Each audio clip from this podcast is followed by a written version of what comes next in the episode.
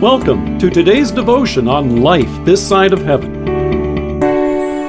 The Word of God from Matthew chapter 5, verse 6.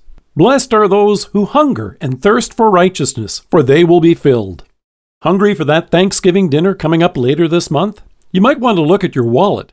According to a recent report from the USDA Economic Research Service, you can expect your turkey to cost 23% more than last year. If you're making rolls, flour increased by 17%, butter by 25%, and the price of eggs has leaped by 32%. So, depending on your tastes, you may want to swap out some of your favorites or curb your appetite. In Jesus' Sermon on the Mount, we hear the familiar words of the Beatitudes. It's all those verses which begin with the word blessed, and one of them deals with our hunger for righteousness. Righteousness is that virtue of goodness, decency, and justice. It includes such noble attributes as honor, honesty, and innocence. One who is righteous is pure, upright, without guilt, and beyond reproach. If all of these things sound like they're in short supply these days, it's because they are. We've become used to shady journalism, politicians who play fast and loose with the facts, and a culture which now holds the truth as subjective and changes from person to person. So it's not surprising to feel our stomachs rumble and find ourselves hankering for righteousness. In fact, we've become so famished for it that we even get hangry. Have you ever heard that term?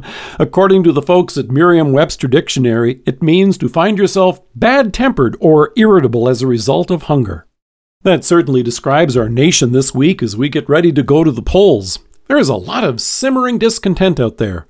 Hardly a day goes by when we don't read a story about people's patience boiling over. And oddly enough, a phrase we sometimes use to describe it is being fed up. But in reality, it comes not as a result of being fed, but being hungry, hungry for righteousness.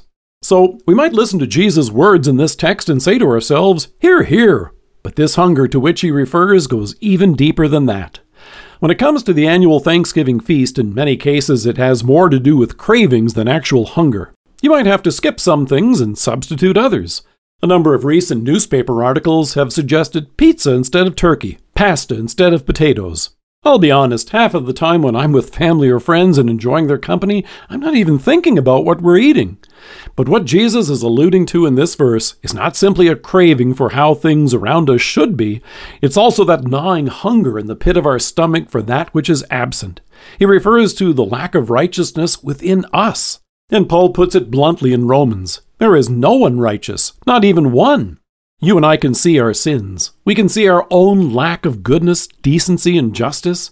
It's like the sound of a gurgling stomach when we remember the times we've acted with neither honesty nor honor. That gnawing pit in our stomach comes when we confess that we are not pure, upright, without guilt, or beyond reproach. So we're humbled by our weaknesses and famished for that which we're lacking. But here's the good news to you, me, and all who hunger for this righteousness, Jesus promised, You will be filled. The righteous one has come to bring righteousness for those who have none. That's you and me.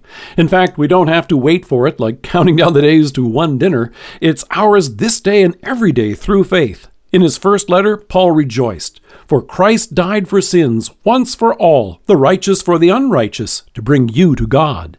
And in 2 Corinthians, the apostle assures you God made him who had no sin to be sin for us, so that in him we might become the righteousness of God.